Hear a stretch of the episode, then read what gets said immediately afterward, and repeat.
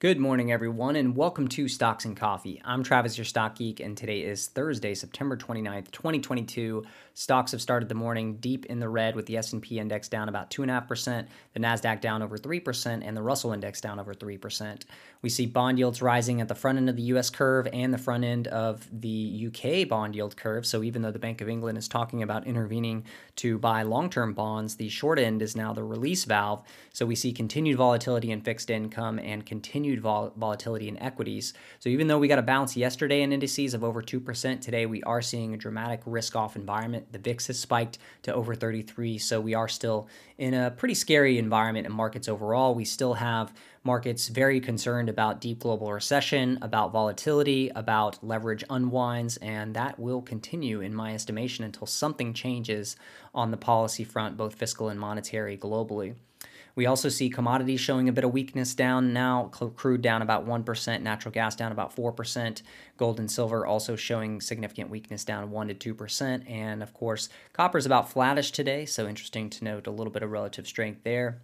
Uh, we see crypto down as well today. Bitcoin down about 3.5% so far today, and Ethereum down about 2% as well. So, yeah, it's a, it's a pretty rough day out there. We see a lot of tech stocks in particular down. In fact, all U.S. equity sectors are down today, but the technology sector is leading the downtrend.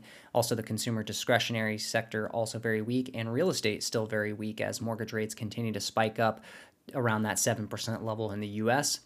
And uh, we also see CarMax down about 22% so far today after an earnings miss. So, still noting weakness there in the used car market and perhaps uh, so showing some early signs of consumer weakness overall as well, and maybe some pullback in the consumer. We did get unemployment, uh, weekly unemployment claims, and the U.S. actually had 193,000 unemployment claims. That's actually down. That's the lowest we've seen since the early spring timeframe. So the unemployment data still looks quite good on a weekly basis here in the U.S. Um, we're not seeing the flow through yet to uh, to overall jobs and employment, uh, at least not with the data we currently have. Other stocks deeply in the red today include any auto related stocks like Carvana, Group 1 Automotive, AutoNation, Penske Automotive. We also see weakness in crypto related stocks, Coinbase, etc. We see weakness in real estate. We see weakness in BNPL lenders like Affirm and we see weakness in some of the solar power companies as well. Pretty much weakness across the board. There's very few stocks in the green, a few healthcare names and one offs that are green. Uh, one stock in the tech sector, Palantir, that I see that's roughly flattish today. Uh, but we see pretty broad weakness even in the bigger tech stocks. Apple down 4%, TSM down another 4%, Tesla down almost 6%, AMD down over 5%, Microsoft down 2 and etc. So it's it's pretty uh, pretty broad based weakness out there overall, and it'll be interesting to see where we end the day if this gets worse and the market continues continues to sell off, or if it stabilizes at some point here. In about two weeks' time, we'll have corporate earnings kicking off for the Q3 earnings reporting season. Of course, Q3 will close tomorrow.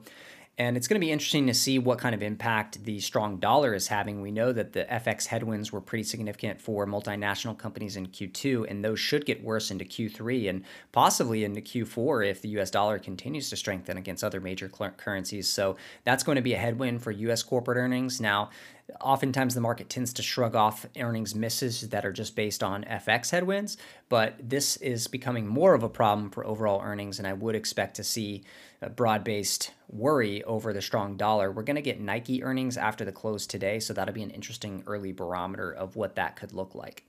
Meme stock Bed Bath Beyond reported earnings today as well. They showed a 26% drop in comparable store sales and a larger EBITDA loss than forecast. Stock's only down just under 3% so far today. It has been under pressure in recent weeks, uh, but these are still pretty pretty weak financial results overall. So Bed Bath Beyond not really getting the kind of fundamental improvement you'd want to see to see some potential gains in the stock other than, you know, these random short squeezes that it tends to undergo.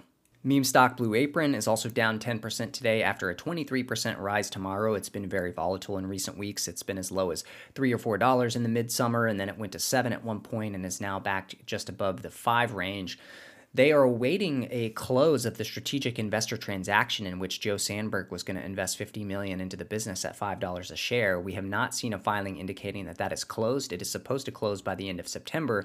It was previously expected to close at the beginning of September. It did not close, and that's the second time a close has been pushed back from Joe Sanberg. So it will be interesting to see if Blue Apron gets the liquidity that they are contractually supposed to get. Uh, this could be a, a pretty ugly situation if Sanberg does not close that deal.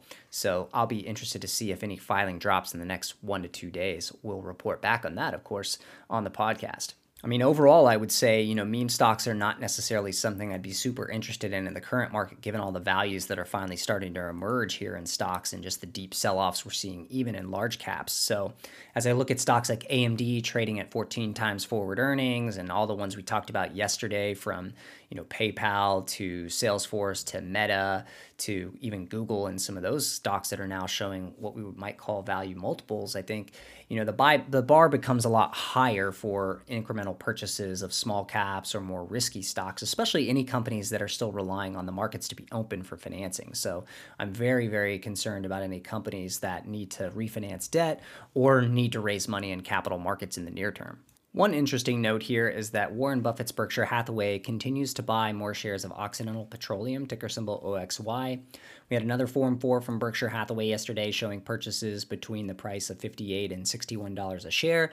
So they now own something like 194 million common shares, and then I believe some preferred stock and warrants as well. So they've got to be getting close to about a 30% ownership rate. It's going to be interesting to see if Berkshire will eventually buy out the rest of Occidental or if they're just going to remain a very significant shareholder here. But worth noting that bullishness from Warren Buffett here on energy.